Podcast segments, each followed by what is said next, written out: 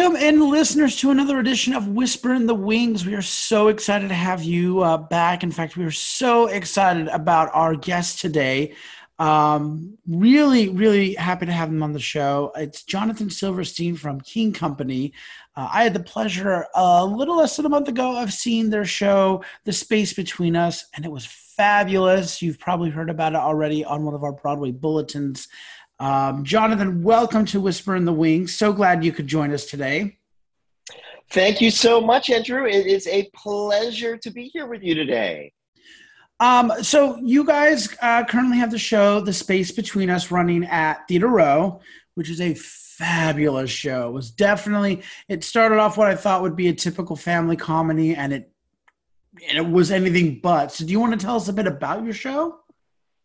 Absolutely. This Space Between Us is a world premiere uh, play by Peter Gil-Sheridan, and it follows Jamie, a very successful corporate lawyer um, who decides to really sort of change his life and pursue work with an NGO based in Africa and his Cuban American parents freak out. His longtime boyfriend freaks out. His best friend freaks out. Uh, and the one person who is really behind him is his aunt, who is a nun. and the story of the play really is of a man trying to do good for the world while perhaps not being the best at doing good by the people close to him. And I think that's a perfect synopsis of this. And I, I really had to laugh because that that at the nun part because that was jarring for me. The when the lights come up and boom, there's a nun, and I was like, what? What are we getting into here? Like, it almost came off like a British farce at first. I was like, well, you are so out of place, but she she fit perfectly. It was wonderful. Um, so how did you come upon this show? The playwright sent us a copy of the script. That's really how we came upon it. Um, my director of new work, Jeremy Stoller, was familiar with the writer's work and had actually read an early draft of the play. And so when he got this draft, he read it. He said, huh, I think this might be something that's perfect for Keen and per- perfect for me to direct. Uh, so he sent it to me, read it, and um, it really sort of hit on a lot of the things that uh, I wanted to come back with this year. It was really important to me to find a play that had um, heart, that had a sense of joy, and that was also speaking to the times that we were living in right now. And this play really ticks all those boxes. Absolutely. Uh, so, yes.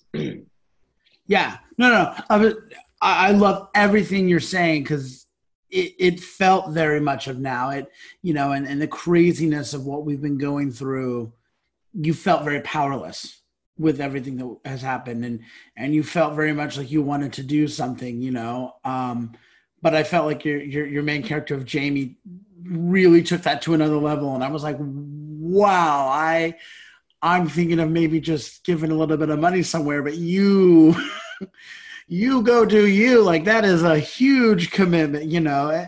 I, he's doing what we all wish we could do, but none of us, I think, would do. And I think that's, I, yeah. I think that's very well said. And I, I think that's something we talked a lot about in the process of sort of this idea of right sizing and you know what is the sort of like size of things that people can do?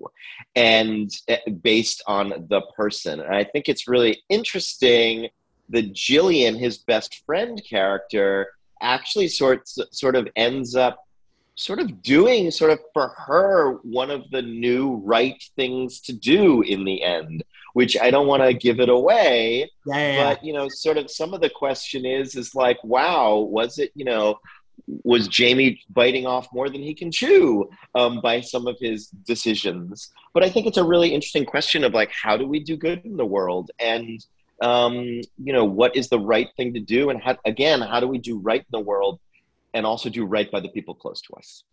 Yeah. So, what was it like developing this show? So this play um, had been developed at two other theaters, the New Harmony Project and also Page 73. Um, and so when we got it, it had been developed a bunch, but it, it's still it's there was still some open questions and, and sort of refining that needed to be done. Uh, and so we worked really closely, me and Jeremy Stoller, my director of new work, who's also the dramaturg on the project, really worked closely with Peter from late spring all the way to when we started rehearsal, including a, a couple day reading with actors. And um, I think the big thing that we sort of focused on is making sure that it was Jamie's story. Uh, this play originally was developed in a sort of um, non-traditional way. Uh, the playwright actually, you know, knew he wanted to explore this. He knew kind of what the scenes were going to be and where they were going to be, and he knew who the characters were, but he wasn't sure exactly how he wanted to flesh it out. And he actually drew the characters and the scenes out of a hat um, uh, to see what characters would be in what scenes and actually, in the original sort of first draft, and maybe even the second draft, I'm not sure, the character of Jamie, the lead character, disappeared after uh, in the middle of the play. He went to Africa and was never heard from again. And through the development of it, it really was clear that this was Jamie's story. And so Jamie had to appear in the whole play.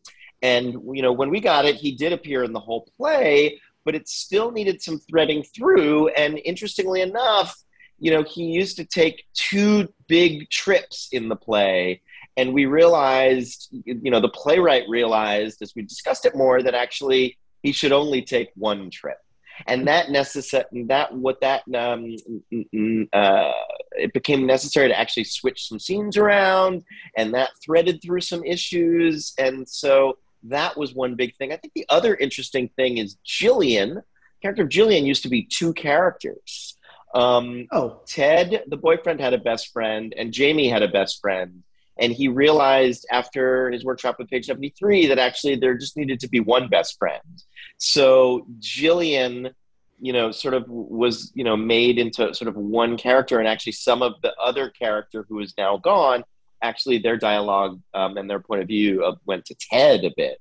So it was interesting to see how everything shifted over the over you know the way he was thinking about it. But it was a delightful development process because the writer Peter Gil-Sheridan is is a writer who not only knows himself and his work, um, but is also able to listen and really wants to hear and really wants to collaborate to make the, the best show possible. Not only with Jeremy and I, but also with the actors. He really listened and um, uh, yet only made changes that felt right for him. And it was a real a real delight to work with him. So as you can see, I really enjoyed it. As the uh, I just talked about that for a long time, um, but uh, it really was a joy to develop the play. No, I love that. I mean, who would have thought like a play could be written by just pulling the scenes out of a hat? Like, it just shows how creative our art form is. So I love that. Um, what is the message or the thought that that you guys are hoping audiences are going to walk away with from the show? I think audiences, or I hope audiences, are going to come away with a, a, a couple things. I, I think, you know, a lot of these characters are somewhat flawed, but you understand them. A lot of them say things that, that you might not necessarily always agree with, but you understand why they're saying them. And I, I think that's a really um, important point. Uh, Keen Company's mission is based off of identification, and you know we really hope that even you know even if you see a character on stage that you don't agree with, that you will identify with them. Mm-hmm. So I, I hope audiences will come away with an appreciation of different viewpoints other than their own. I hope they will come away with this idea of you know everyone a lot of people want to do better in this world and the complications of that and how it's complicated both personally and in your community and in the world. Um, and finally, I think there's a really beautiful story to be told about first generation Americans mm-hmm. and um, the, their stories uh, and their struggles, you know, uh, their struggles with the responsibilities that they have and the, i think the hopes and dreams that are put on them and how they w- operate in the world and with the challenges that they specifically have and uh, I've been hearing a lot of interesting feedback from people who are first generation and how this play really hits home for them. Um, so, yes. Uh, and lastly, I hope audiences, yes, those are very weighty things that I said, but I also hope audiences are going to have a great time. There's a lot of laughs in this play. Yes. Peter is a brilliant, brilliant comedy writer. And so, you know, I hope they'll, they'll laugh and also think. I I couldn't agree more with that. I mean, that was the most joyous thing is I felt like there were a lot of important issues dealt with, but it wasn't a a heavy show that like I went back to people and I was like, you know, and all and all the in, in this in this winter season when we're dealing with a lot of hard and serious issues and we're asking these questions that should be asked, this is the show that it's still asking important questions, but doing it more of the way maybe we can do it at a Thanksgiving dinner, a little bit more lighthearted with a couple of glasses of wine in us, you know.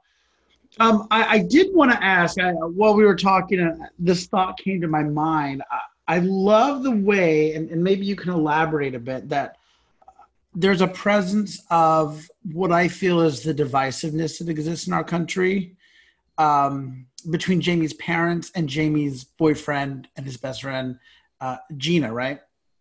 Uh, Jillian. Jillian, thank you. I'm sorry, I'm horrible with names. Uh, but where you've got, um, and it's fascinating to me because you've got Jamie's parents and his father is a, a Cuban American immigrant, you know, and they're very conservative. And then you've obviously got his boyfriend and his best friend Jillian, who are very uh, um, well left wing um, and very PC. And you've got these two ideas on stage that are just clashing in in the best and yet the worst way you know um and i didn't know if you maybe want to elaborate a bit about that how that maybe came about or or helps feed that uh, the story a bit? That's a great question and a great thing to talk about because peter um, really wanted to you know hold the microscope up to different viewpoints we have these days. And what's in the conversation and also really poke fun at sort of all sides of the conversation. You've got the dad who is a conservative Republican. You've got the mom who doesn't vote.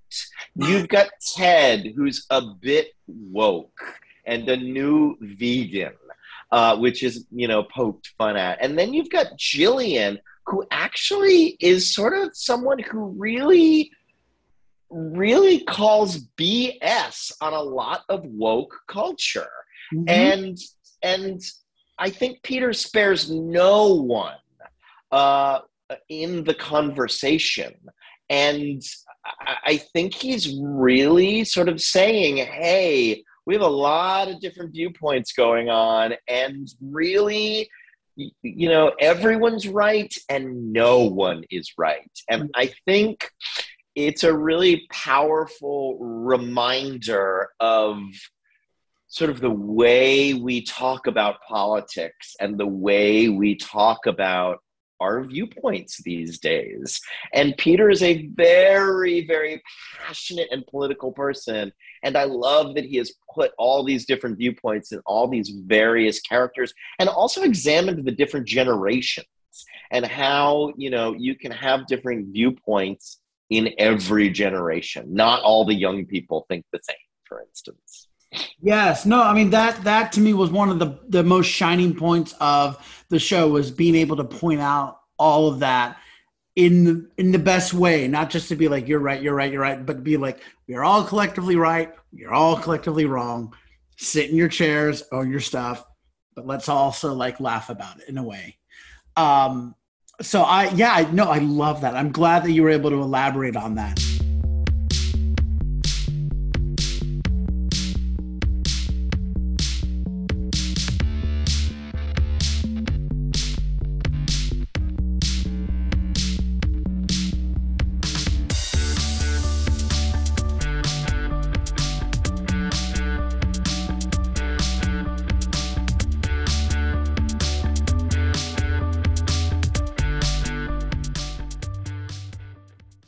Is there a particular audience or people that you hope have access to the show?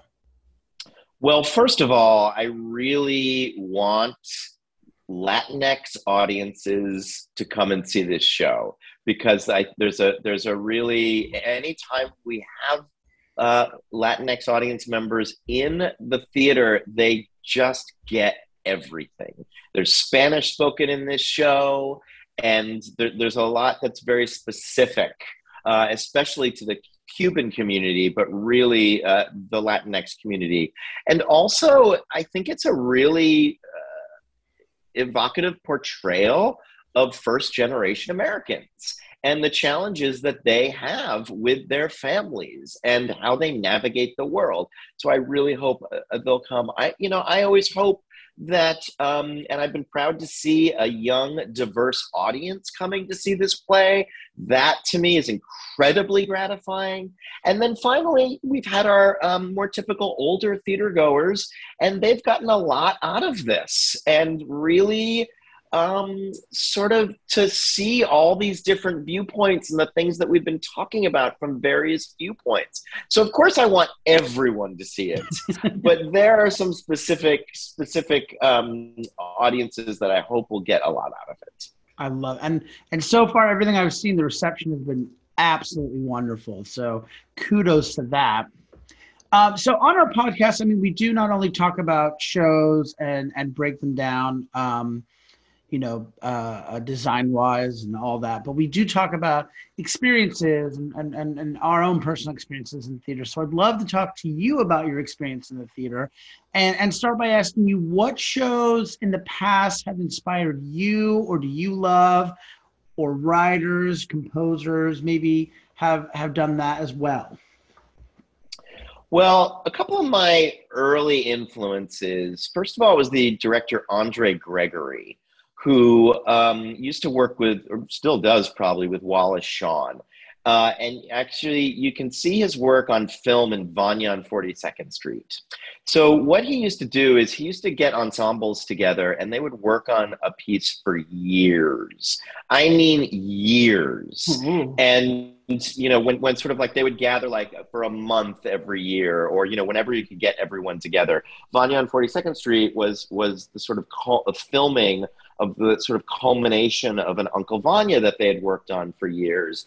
And he really believed in this idea of ensemble and sort of character actors really inhabiting a role and bringing themselves to a role.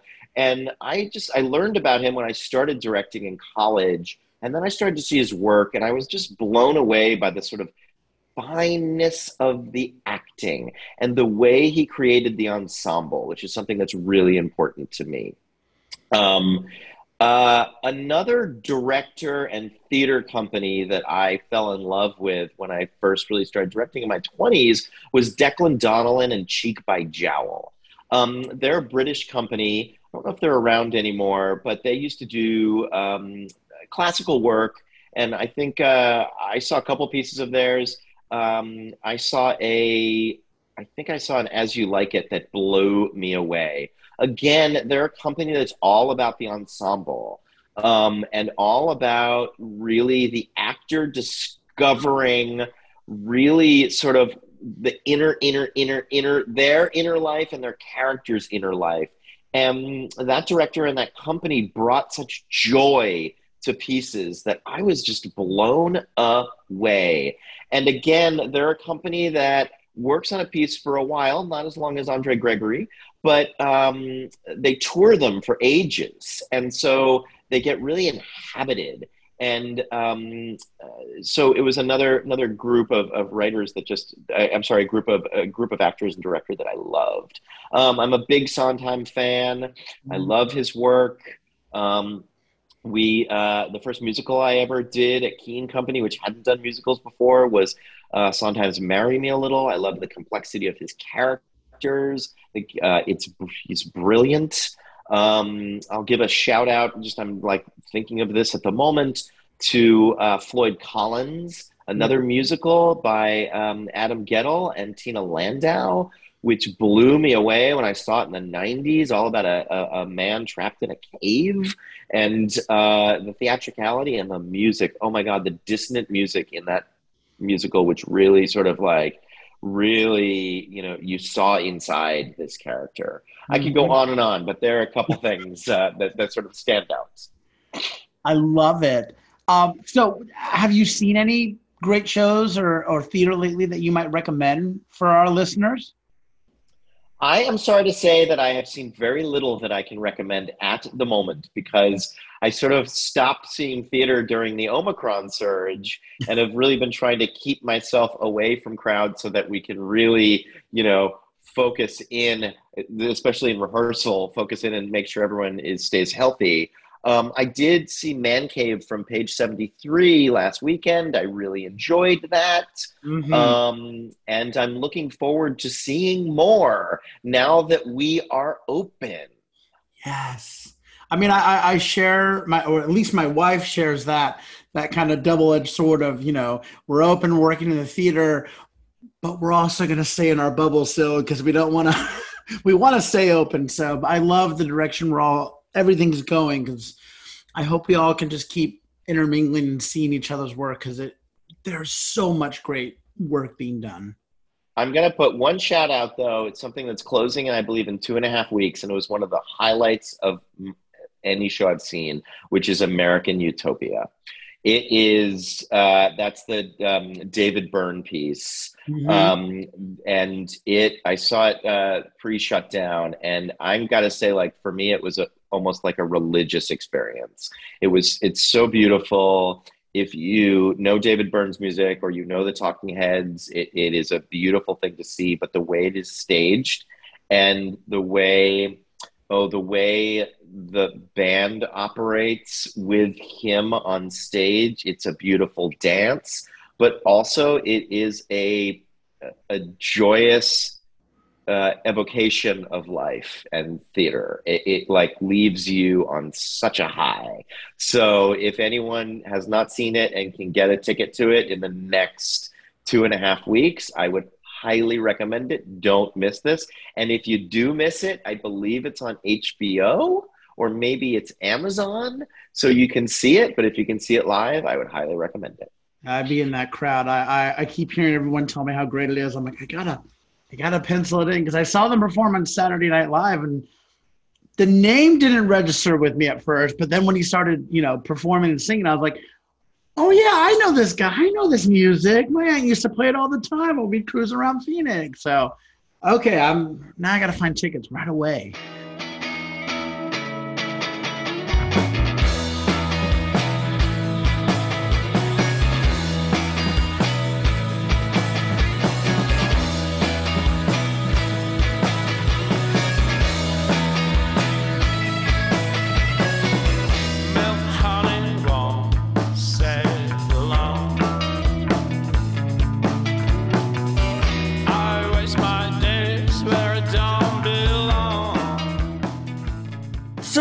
This is all great information. This is all fun, but I, I want to know what is your favorite theater memory?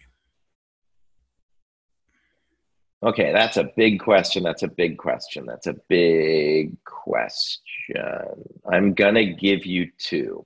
Okay. One was a production of Inspector Calls, an old J.B. Priestley mm-hmm. play that was directed by Stephen Daldry. I hope I'm getting that correctly and it was on Broadway. I didn't know what to expect, and the curtain was down. You know, you know when you first come in, and you know all this incredible music is playing, and when they raise the curtain, it is raining. And I'm not talking raining; it's pouring rain as the curtain rises, and it rises on this sort of mini dollhouse that or you know mini it looked like a dollhouse of course you know it was sized with people and the dialogue started in the house and you could hear I it was so theatrical.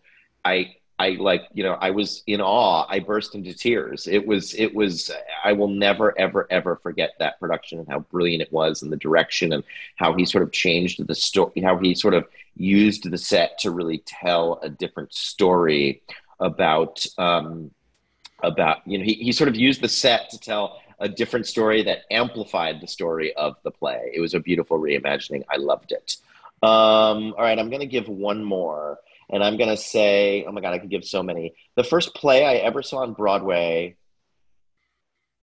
was House of Blue Leaves by John Guare. It starred oh. John Mahoney, Danny Aiello, Christine Baranski, Ben Stiller, um, Swoosie Kurtz. I must have been like, I don't know, 11, 12. I was blown away by the acting, just blown away by everyone. It was so funny. It so moved me. I didn't know that, you know, that could be a thing on Broadway. I'd only seen a Broadway musical. I thought it was amazing. However, I'm going to give one last shout out. Sorry, it's three memories. I saw a lot of powerful productions at Trinity Rep in Providence, Rhode Island um, when I was growing up, and uh, they seared themselves into my memory, including a production of The Visit by uh, Dürrenmatt that took place in a train station and that was site specific and like nothing I had ever seen. So, you know, there, there's so much great work that happens in this country that doesn't just happen on Broadway. So, a shout out to Trinity Rep and all the regional theaters out there. Yes. And, you know, I, I love what you said about the House of Blue Leaves, how, how that play that was like your oh my god kind of moment on Broadway kind of thing. Um, we just recorded an episode about the normal heart which oh. was my I guess come to Jesus kind of moment. I, I was a mm. only musicals on Broadway kind of person before that because I was like eh, regional theaters and that don't have the budget or the means to do what Broadway can do with musicals, but with plays, the regional house that I went to and then later worked at in Salt Lake City, totally, absolutely, they did amazing work. And my wife dragged me to see Waiting for Godot with Nathan Lane and John Goodman and that, and I was just kind of ignorant in college, and I was like, "This is good, but I just don't understand it." and then the next year we saw the normal heart and it was the first show that like i mean i was sobbing and openly weeping to the show and i was like i get it like oh my god i get why why why plays exist on broadway. I i understand this. And from that moment on i was like for every musical we have to see a play. And i stopped looking into what plays were about and i just started buying tickets. And i have I have just seen works that have just moved me and inspired me and that's kind of overflowed into off broadway i mean that's how i stumbled into your show. I was like yeah this one looks cool. Let's see what that and i mean there are great stories to be told and so i love that you said that about the house of blue leaves um, and and that was like your oh you know. And i hope more people will go and do that you know and just realize there's more than just musicals out there and take a risk on shows and because you seriously you never know what you're going to see and that'll just pull you into that world. Um oh my gosh I, I would love to pick your brain more about these memories. This is great. Like when is your book coming out? Um, i'll get writing i'll get writing. So the, the last question i want to ask you is you know what is your favorite part about working in the theater? The, my favorite part of working in the theater really comes down to building a community. I mean, it started when I started directing and, and in the rehearsal room. You you're always building a community in that rehearsal room uh, of actors telling a story and then bringing the designers in. Um, and, and I think theater theater builds community like no other art form um, because you're really sort of every time you're forming a family you're mm-hmm. forming an ensemble and i think i've just always been drawn to that. Um, so and now as an artistic director that idea of building a community sort of really spreads out. It spreads out to building a community of those that i work with in the office every day a community of our board and donors and really the community of people who come and support our work. Or even it's just the community of one night that we are forming. Last night we did a talk back for students from John Jay College. Um, that's a criminal justice college and with a very Latinx student body. And, you know, about 20 students stayed afterwards and their responses to the show and, and, what they got from it just really moved me. And that was just a community of one night and what a joy to just sit in the theater and hear people's viewpoints and hear how the show moved them. Really, what jazzes me is just really getting people together to share, share themselves, talk about a topic or talk about something that they're feeling. It's just a real privilege uh, to be able to do that with this art form. And uh, I feel just really grateful that I'm I found this and that I, am able to do it uh, day in and day out. And it's you know it, it's uh, there's certainly a lot of challenges along the way of creating theater and creating theater in these days, but it's a real utter joy to create community. And um, yeah, I would say that's my favorite part. I love that, and I mean, seriously, that that that should be a poster somewhere because as many people who see films and that, I'm like, you'll never have an experience like you will when you go to live theater.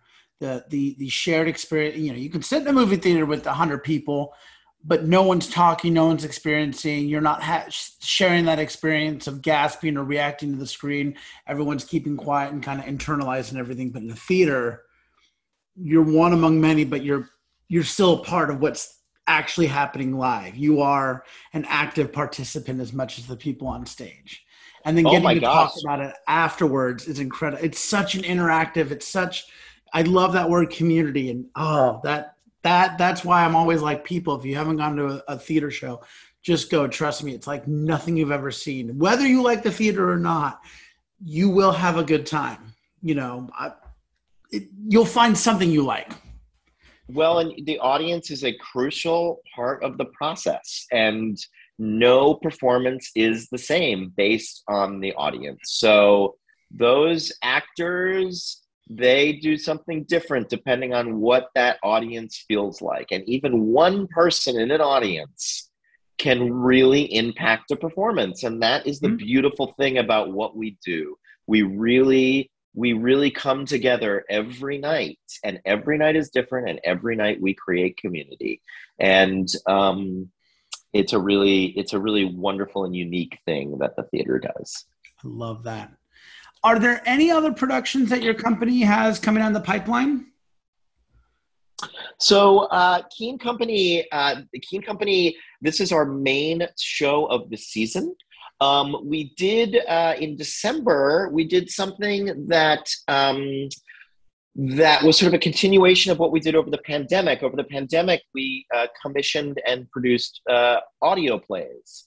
And what we did this year is we uh, did the same thing. We commissioned and produced two audio plays that we um, performed and recorded live last December with live Foley and live music and we're actually going to be putting those out into the world, the, the those recordings, uh, coming up in the next few weeks.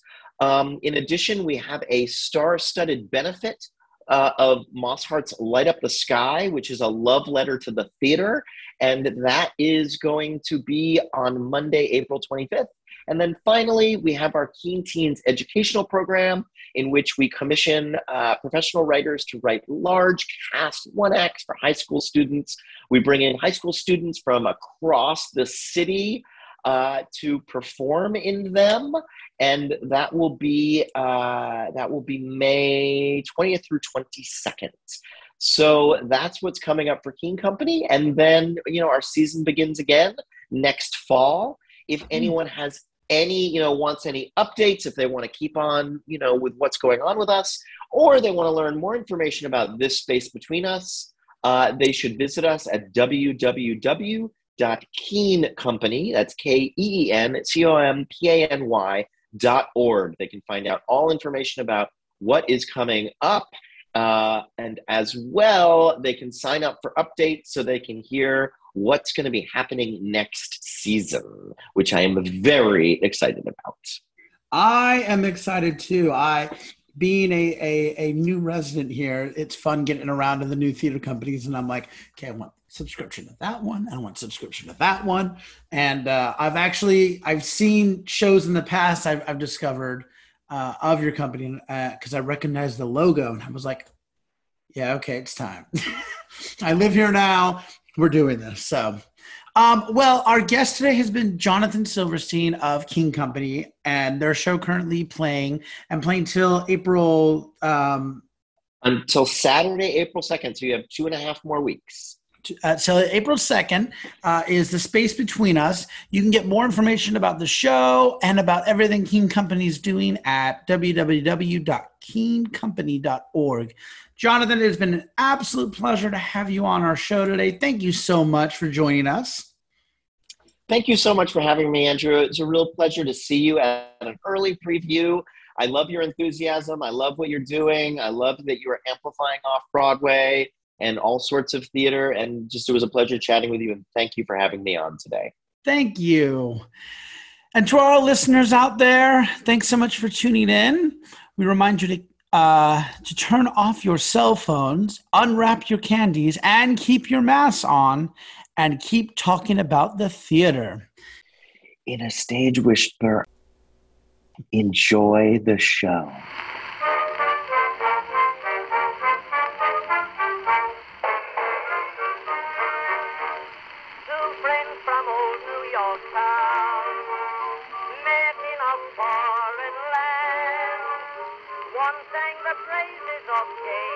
If you like what you hear, please leave a five star review, like, and subscribe. You can also find us on Facebook, Instagram, and Twitter at Stage Whisper Pod. And feel free to reach out to us with your comments and personal stories at stagewhisperpod at gmail.com. Our theme song is Maniac by Jazzar. Other music on this episode provided by Jazzar, Man Bites Dog, and Billy Murray.